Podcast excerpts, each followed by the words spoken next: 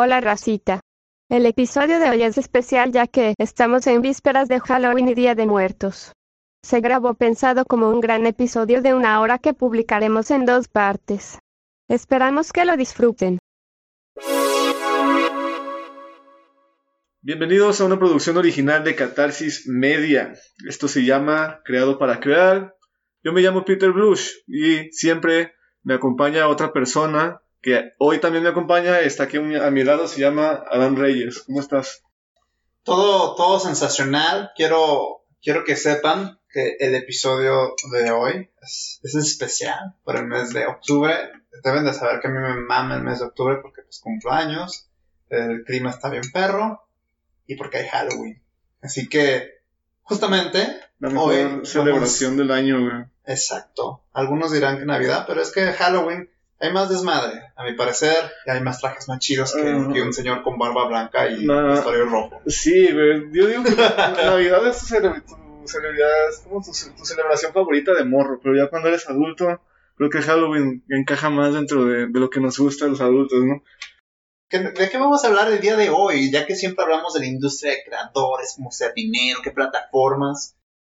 Pues el día de hoy vamos por esa misma línea, amigo, nada más que pues enfocados en, en lo que es octubre, que es el terror. Vamos a hablar de el terror en internet, el contenido de terror, las personas que se dedicaron a hacer algo ahí, dejar algo sembrado por ahí que asuste a la gente, que llame la atención, que genere misterio. Y que seguramente les generó dinero también, güey.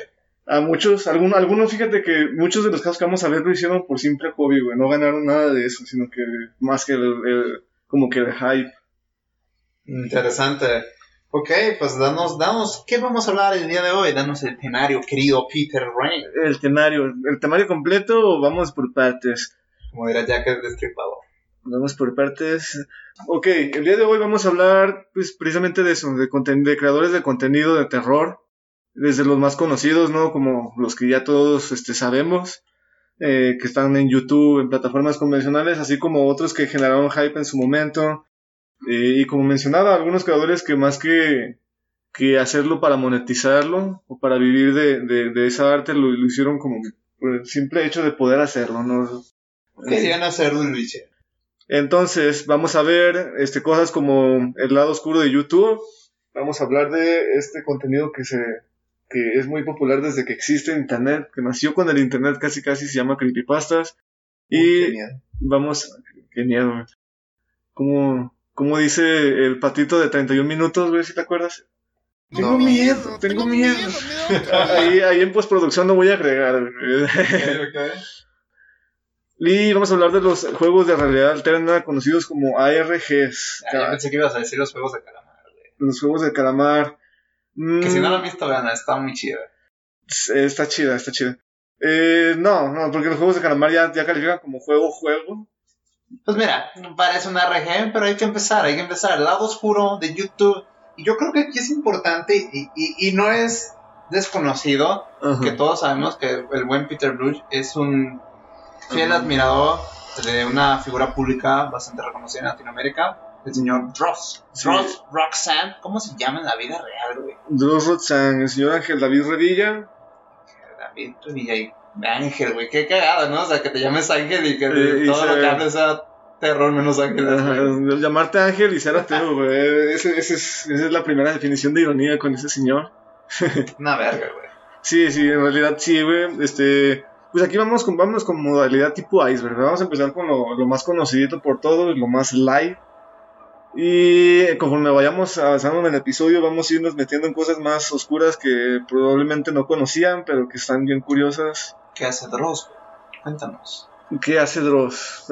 Más bien, aquí yo no, yo no siento que debería explicarlo, güey. Yo, yo, yo siento que, ese- que el señor Dross ya tiene millones de suscriptores y cualquier persona que pueda caer aquí ya, ya sabe quién es, pero igual, en dado caso de que no, de que por alguna razón no sepan qué, qué hace Dross. Dross es más conocido por ser un youtuber que hace videos de terror en, YouTube en, idioma español. De hecho, es, es el referente del terror en idioma español en, toda la plataforma.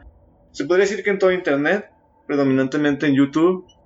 Eh, el señor este, es escritor, ha escrito ya varios libros bastante exitosos todos. Pues eso.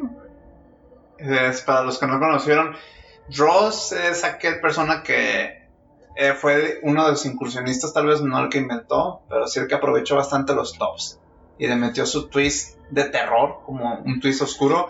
Y, y creo que Dross, antes de hacer terror, se enfocaba un poco más por el lado de la comedia oscura, ironía, sarcasmo. Pero como que no le pegó muy bien. Ha tenido, ha tenido varias facetas, güey. Porque fíjate, ese güey, tú, tú ya estás como que en sus últimas fases. Ese güey empezó escribiendo. Empezó con dos cosas. Empezó con su blog personal, que es el diario de Dross.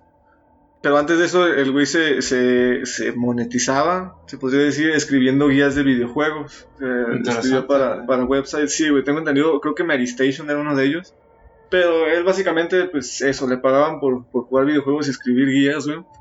Después este, pues decidió implementar su blog y con su blog le empezó a ir bastante bien. De hecho, es, es curioso que su principal público, o sea, la, eh, las personas que lo animaron a, no dejar, a no, a no claudicar en esto, eran mexicanos. Por eso Dross le tiene un cariño muy, muy especial a todo México.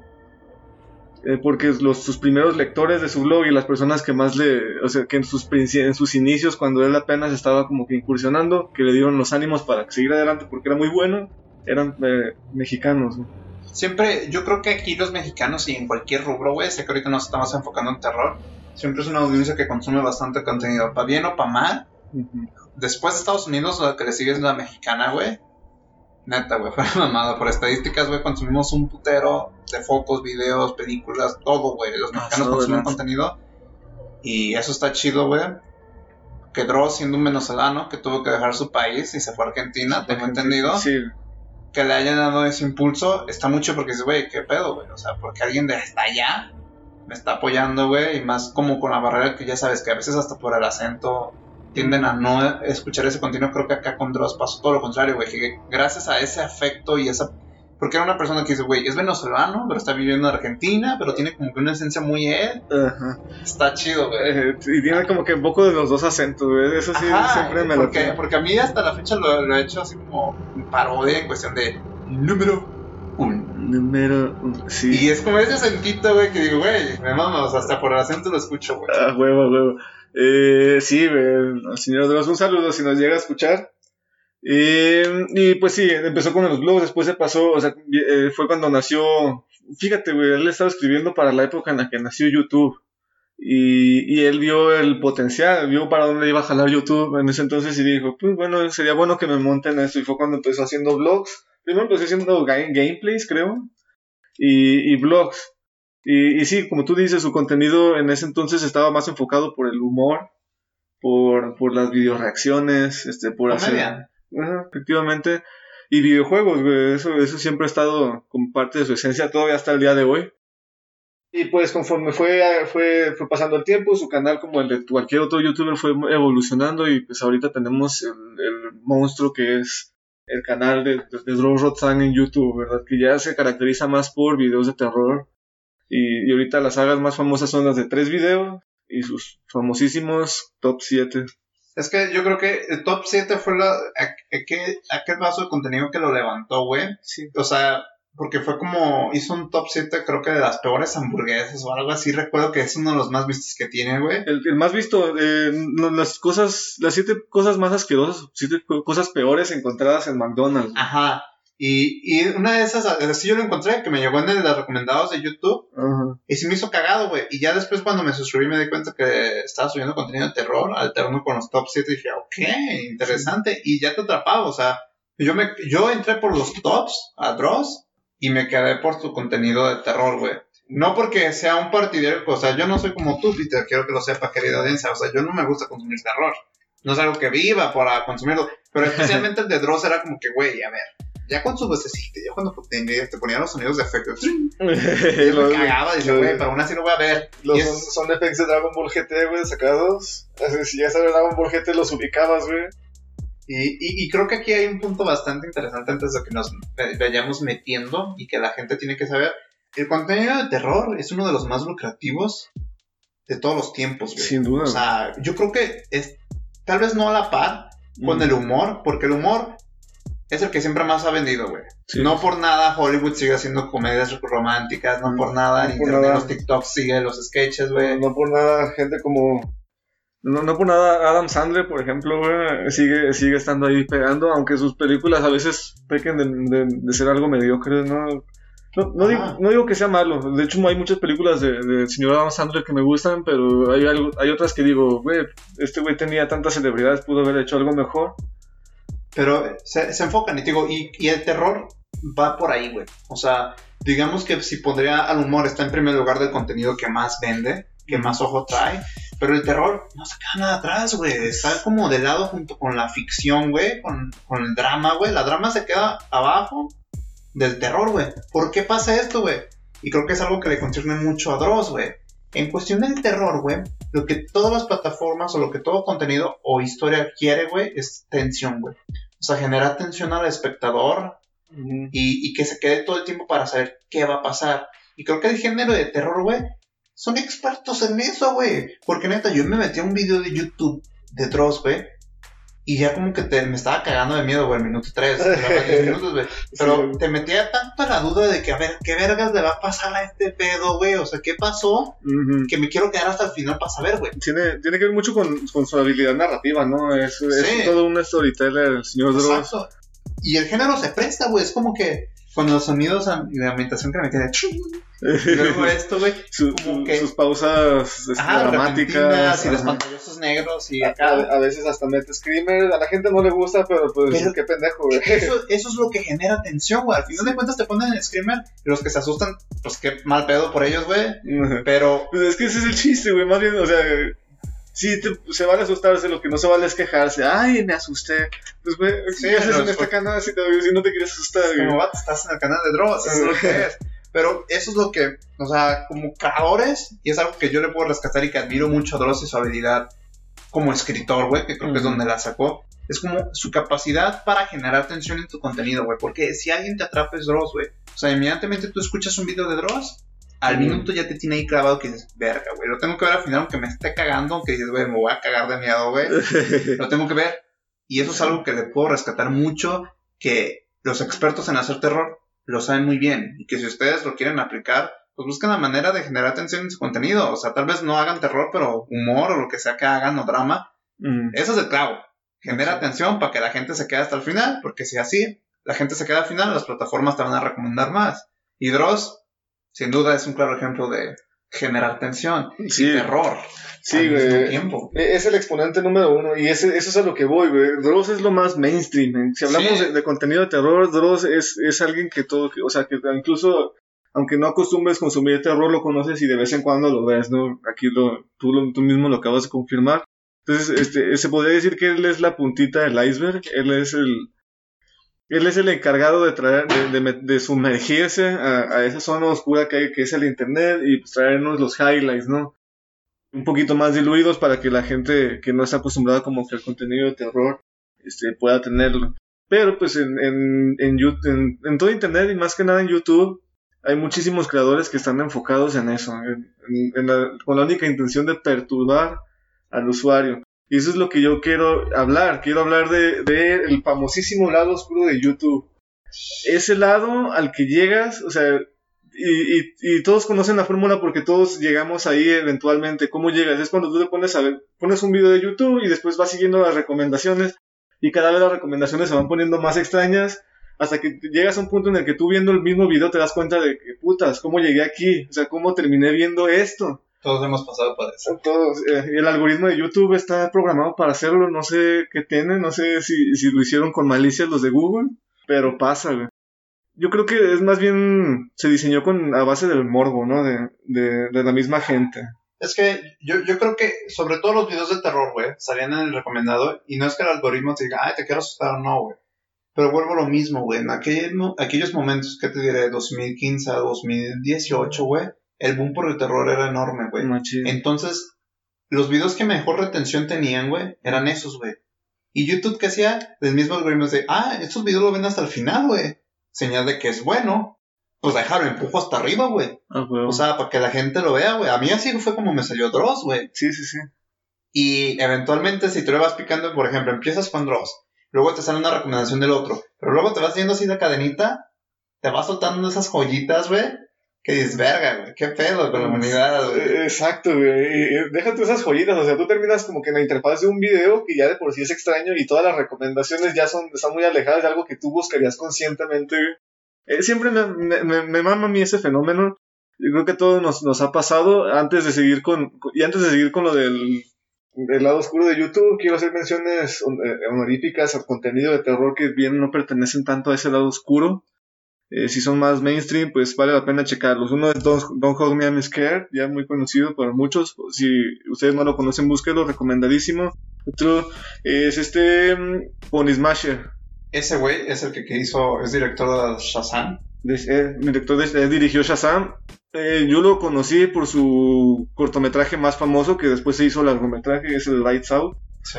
Es, es chingoncísimo. De seguro lo han visto. Es un video de terror que, que si no lo has visto es porque has vivido abajo de una piedra. Relatos de la Noche también un canal que se dedica a, a contar historias de terror. Es uno de los de mejor calidad y no es muy conocido. Pero es buenísimo, güey, en YouTube. Y también no es tan de lado oscuro, sino que está más...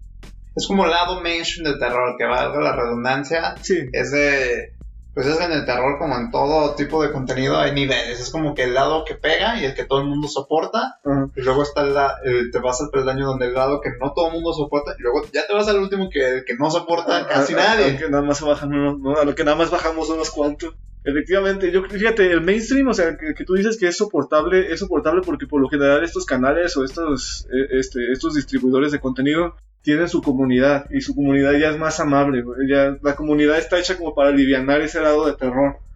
Y, y es lo que yo he visto que eh, es esa clase de, de combinación la que hace, la que levanta un canal de terror, porque tienes por un lado el contenido que te va a asustar, pero luego te bajas a los comentarios y la misma comunidad te tranquiliza, ¿no? Y ya cuando empezamos a bajar a- a- al lado extraño de YouTube, va desapareciendo esa comunidad. Ya no hay gente que está que es aficionada a esos videos, ya no hay una comunidad alrededor de, de esa clase de canales. Entonces tú vas solo, güey. Y creo que esa es una de las, de las cosas que, que te, te, te inquietan de eso, güey, que vas solo. Incluso los comentarios ya, o sea, son de, mi- de- igual de gente que llegó así como tú a esos videos y se quedan así de, what the fuck, qué diablos. Sí, sí, sí. Eh, algo que has visto tú en el, lado oscuro de YouTube en específico, güey, te hace to- que te Mira, ah, yo creo que igual te voy a spoilear ahí un, un tema, pero Ujú. pues el de la morsa, güey. O sea, Mm. yo, yo creo que ese video hasta la fecha no lo he visto completo. Me lo mostraron. Ujú. ¿No lo Pero- completo? No. Ya después creo que lo vi una vez en Facebook, güey, y le quité el audio para que le quitara el terror. Pelaron. Sí, Porque sé que es lo que más da más miedo. Ahí les va, y este es un clavo para quien sea que quiera hacer terror. No soy director, por tal vez sí tengo ojos de productor. El terror, su principal fuerte es el audio. es el audio. Sin audio no da miedo. Fíjate, sí, estoy de acuerdo, güey. Eh, para mí, o sea, incluso para mí, güey, que, que soy amante del terror y que estas, esas cosas no me perturban tan fácilmente, güey. El video de la morsa se me sigue, me pareciendo algo fuerte, güey. Sí, es algo que a, a mí me inquieta ver, incluso. Y es lo que le estaba diciendo a mi compañero hace rato, querida audiencia, que para mí es quizá el mejor video de terror o sea, hecho eh, hasta ahorita, güey. Hay Es- muchos videos que cumplen como que esa, esa, tienen esa acción choqueante, pero ninguno lo hace como el de la, obedece a la morsa y es orgullosamente latino, güey. Y, y eso es- sigo sin saber, ¿fue planeado? ¿O qué pedo, güey? O sea, ¿qué pedo con ese video? Fue planeado. En aquel entonces, como tú dices, güey, cuando, cuando empezó el auge de YouTube, eh, el contenido de terror, es que todo el internet era un misterio, güey. Todo el pinche internet. No sé si te acuerdas que cuando empezó a existir lo de, lo de los correos electrónicos y todos empezaron a utilizarlo, lo principal que se mandaba eran cadenas de la, la niña que se ahogó en un pozo y te va a jalar las patas y no reenvías este correo. Pendejada, sí, claro que me tocó. Te das cuenta que internet era un portal, en aquel entonces eh, me mamaba mucho porque era, era un portal a, a un lugar muy oscuro, güey, muy cabrón. Y, y entre todo eso estaban esos videos que son de origen desconocido. Obviamente alguien lo hizo, alguien se fumó, no sé, una ayahuasca, güey. Pero el contexto, pues no es tan, o sea, sigue siendo bastante oscuro, pero no es tan terrorífico como el video en sí, güey. El contexto de la persona que vemos en el video bailando, no recuerdo su nombre, pero este sí era un, una persona eh, homosexual que padecía esta enfermedad que se llama poliomielitis, que te daña los huesos y pues básicamente tú la ves así de, de jodida como está en, en el video por esa enfermedad, parece poliomielitis. No, no está actuado, o sea, sí es una enfermedad que tiene. Sí, es una persona, no, no, es, no es ninguna actuación, güey, es una, o sea, es una persona que padece poliomielitis, quería ser artista, o sea, se quería dedicarse a ese, a ese ámbito artístico y por eso sale bailando. Sí, o sea, el video en sí ya, ya es perturbador, el video original, si lo buscan, tiene un nombre, ahorita se los paso. Hay, eh, y el video en sí ya es bastante perturbador, porque es el video original, es ver lo mismo que ves en la morsa, pero sin la música, sin la ambientación. Entonces ya, ya es bastante difícil de ver. Alguien vio ese video y le agregó la música, le agregó la carita, la carita que vemos al principio de la, del video. ¿Sí lo, sí lo ubicas tú? Sí. Eh, es un personaje de videojuego, se llama Andos, es el jefe principal de un videojuego que se llama Star Fox. Se podría decir que es el equivalente a Bowser de Mario, pero para los juegos de Star Fox. El protagonista se llama Fox McCloud, es un zorrito que maneja naves, está muy, muy recomendado ese videojuego. Eh, y, y, alguien, eh, la persona que editó este video agarró el sprite de este, de este personaje para hacer el, el video. Los, los, que no conocen al personaje de, de, antemano, pues más perturbado todavía porque sí es un, bastante extraña esa cara, güey. Pues mira, yo lo único que sé, güey, o sea, no el contexto y ojalá que esa persona, pues ese boom le haya dado, que, que haya sido positivo, güey. Que ¿Quién no, sabe? ¿Quién sabe? ¿Quién sabe si no? ¿Qué culeros? Pero más Mm. culero el güey que editó y hizo el video porque es que estás hablando que era una época donde tal vez hubo mucho contexto donde la sociedad era, pues como toda la vida, güey, siempre ha sido culera y siempre ha habido como sus facetas más oscuras. Te aseguro que ahorita ese video sale y lo bloquean inmediatamente, güey, porque lo verían como un bullying digital a alguien, güey. Ah, ajá, sí, güey. Aquí ya. ya Ahorita ya no hubiera sido Fíjate, yo, aceptado, yo ni siquiera lo habría, lo habría visto así, güey.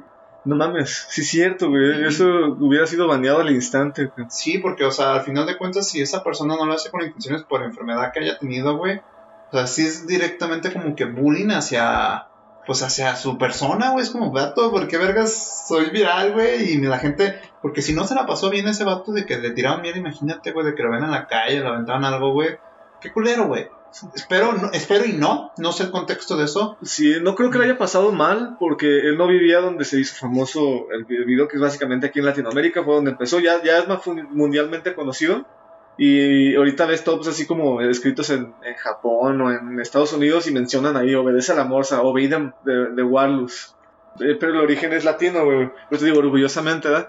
Pero, ¿cuál era mi punto, güey? El punto, no sé cuál era tu punto, güey, no soy psíquico, güey, pero... a ver, es que se me fue el Pero estábamos hablando de que el vato lo editó, que hizo, Ah, y eso es ah. como que el lado oscuro de, de Sí, YouTube. ya le estaba pasando bastante mal. Yo creo que, no, no recuerdo, no, no se fíen mucho. Sí, creo que la persona falleció poco después de, de todo este pedo de- de- del video.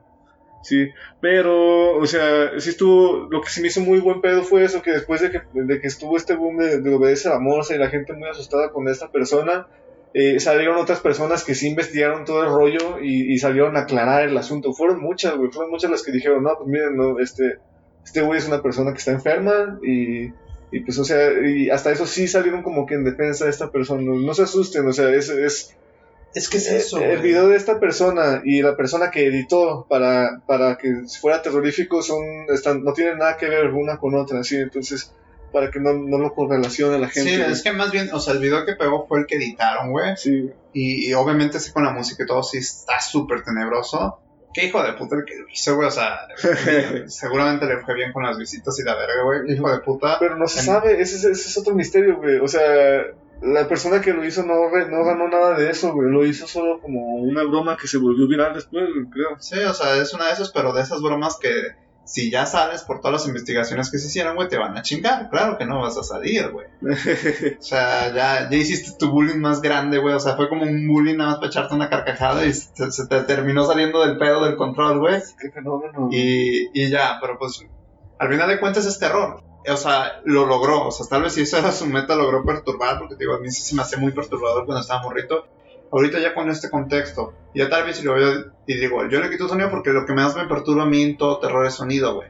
¿Te Yo cae? puedo ver películas de terror, güey, y si me las quitas en sonido, aunque sean más terroríficas, más grotescas, güey, las veo, no tengo pedo, güey. Pero si me pones la película sin imagen. Pero imágenes del puro sonido me cago, güey. Con este, con este no estoy tan de acuerdo, güey, porque te digo, está, está el de Obedece a la Morsa y está el video original, incluso el video original, el video original tiene el audio original, o sea, lo único que se oye es el salón, sí, los pasos que está dando la persona y, y cuando se mueve y todo, y a veces alguien hablando así detrás de cámaras y todo, pero sigue siendo inquietante, güey, el pinche video original, tiene un algo, tiene un algo que te pone incómodo, cabrón.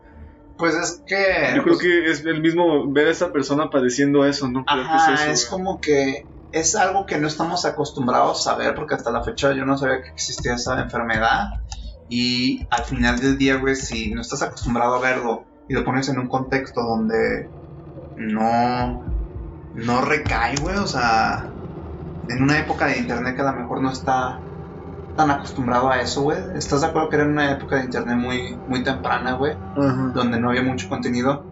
Y caíse eso Y- y, y la que gente- no se ve. Y en esa época la gente le prestaba mucha atención a eso, güey. O sea, estamos hablando de la época en la que Cañitas era algo, güey. Sí, o sea, estamos hablando en esa época donde los borrachos se hacían famosos, o está el Canacas, o está el Ferras. Sí, sí, sí. O sea, ¿y por qué se hacían? Porque no había más demanda y es algo que, como te decía, el Canaca y el Ferras están del lado del humor, güey, que siempre ha vendido, güey. Pero el terror nunca ha sacado atrás y esto entra en esa categoría como de lo perturbador. Ya sea por error o no, ya sea que lo hayan hecho por bullying o no, entra Sí. en esa categoría y no había mercado y pues, verga, güey. La gente lo vio, se lo quemó, te digo, a mí me llegó yo estando más morro, güey, digo, verga, güey. ¿Qué pedo? Exacto.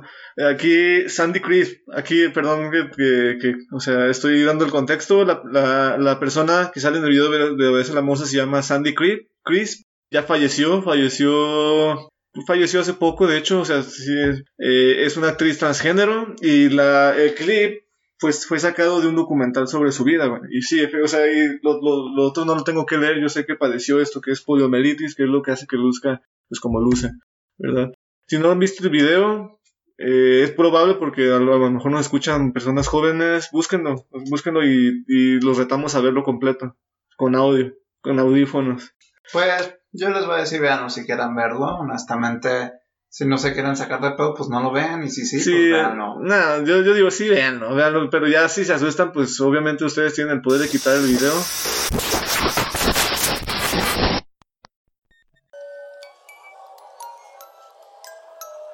Continuemos. Continuemos. Bueno, este, otro de los lugares a los que llegabas a, a YouTube, en, en este lado oscuro de YouTube, era un, un canal de, este canal de animación de un güey bastante artístico, se llama David Firth, cuya obra artística más conocida es Salad Fingers.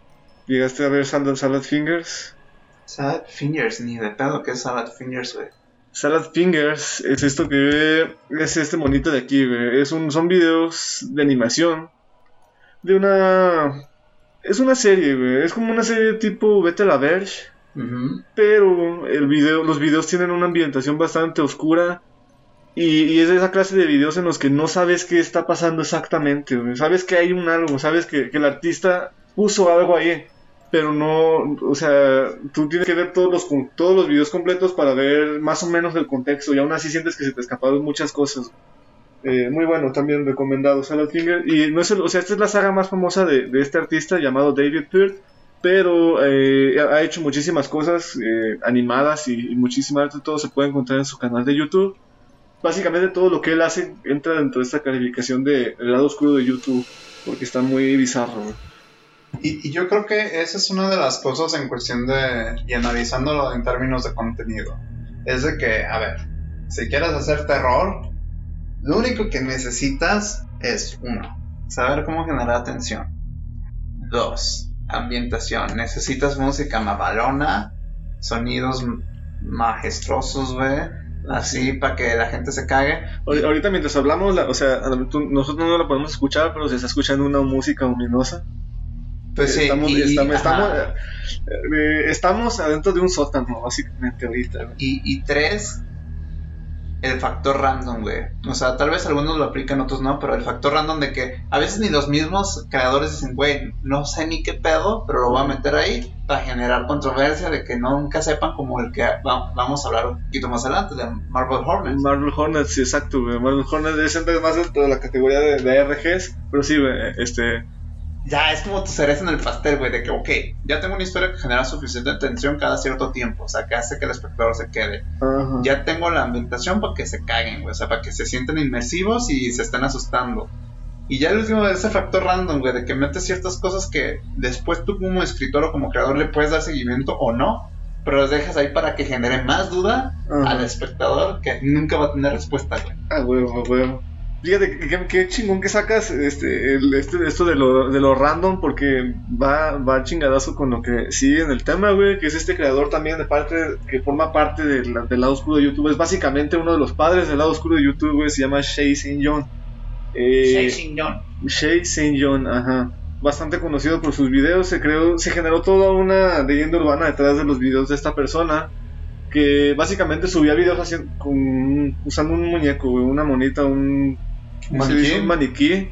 Ah, pero se generó toda una leyenda urbana de que este, o sea, tenía esta apariencia de maniquí porque era una modelo anoréxica que perdió los brazos y las piernas y se las- les implantaron unos plásticos y se, se tapaba la cara porque había quedado deformada de la chingada. Ya. Y, y todo esto. Y te digo, este, este caso es muy, muy particular, güey, porque no sé si esta persona ganó rédito, o sea, si se monetizó de eso.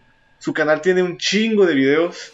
Todos son básicamente lo mismo, o sea, no, si ya viste uno o dos, ya con eso tienes, ya, te puedes imaginar el resto, pero todos son bastante bizarros. Eh, y lo que caracteriza más a este güey, lo que más, lo, o sea, lo que más me llamaba la atención era su website, güey. Nunca había visto un website así. Él, tenía un website, ahorita ya no existe, lo puedes ver a través del Wayback Machine. Tienes que poner shaysaintjohn.com. Bastante bizarro. Eh, haz cuenta que tú entrabas, tú entrabas a un universo, entrabas al website y entrabas a un universo caótico. Había imágenes, GIF, y a donde sea que le hicieras clip, te podía llevar a una página diferente, güey. A donde sea, incluso podías hacerle clip a donde parecía que no había nada y ahí había algo y te llevaba a otro lugar todavía más bizarro. Y luego ahí dentro de ese lugar le picabas a otra cosa o una imagen y te llevaba a un video. Bien extraño, güey. Eh, era una joyita que me encantaría ver en la época actual. O sea, ya con la tecnología que existe y todo, una especie de Shay St. John ya con más, más presupuesto y capacidad. Porque el sitio web de Shay St. John es una de las cosas más chingoncísimas, para mi gusto, que se pueden hacer. Era lo más random que existe. Pues sí, pero yo creo que igual en términos tal vez de presupuesto para él se dio cuenta que los landing pages que tenían no tenían sentido que los redirigieran a nada porque pues nada más generaban perturbación para la gente de culto para al final del día sostener ese a, a lo que tú me mencionas de todo lo que le metía de, haber- de haber salido carísimo güey Eh, pagar eh. el mes tras mes de ese, ese website Exacto, es, es- eso es lo que yo voy, o sea, a ciencia cierta todavía no sale al día de hoy si esta persona monetizó ese contenido, o sea, tiene- yo- hasta donde yo sé, no, güey, o sea, no sacó nada de, ni de los videos de YouTube, ni de su website, que en el website no había patrocinio, no había comerciales, güey. Entonces, en un término monetario, tal vez a lo mejor fue esos, es de esos creadores que tuvo su fama, pero nunca supo qué hacer con ella. Y no está mal, a lo mejor era su cometido. Exacto, a lo mejor no le importaba, ¿verdad? a lo mejor nada más hizo esto por hacer el hype. A lo mejor era un multimillonario que se ocultó detrás de esa muñeca siempre y Sí, no le importaba y nunca necesitó dinero. No necesariamente, eh, o sea, yo pienso que para ser un creador de esta talla no tienes que ser un multimillonario.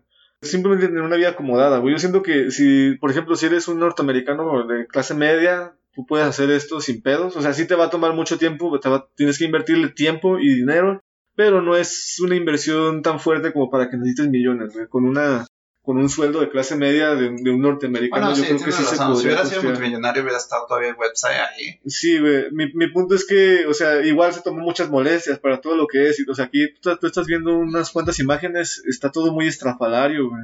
No, pues- sí, sí se tomó, sí es una persona que se tomó muchas molestias, güey, para eso. Entonces, sí, eh, sí fue artista de pieza a cabeza donde se fijó plenamente en los detalles.